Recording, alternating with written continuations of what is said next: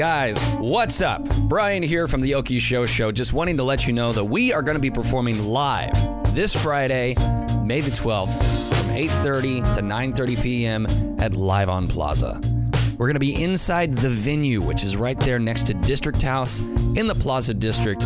Come out, come check out all the food trucks, come check out all the all the other live performers and whatnot, and then come to the venue and you're going to be witnessing the Okie Show Show performing live. And we're also going to be talking to the filmmakers from Mickey Reece's Alien, which is a film that's going to be screening at Dead Center Film Festival this year. So come out this Friday, 8:30 to 9:30 p.m. at the venue. Okie Show Show live show coming at you.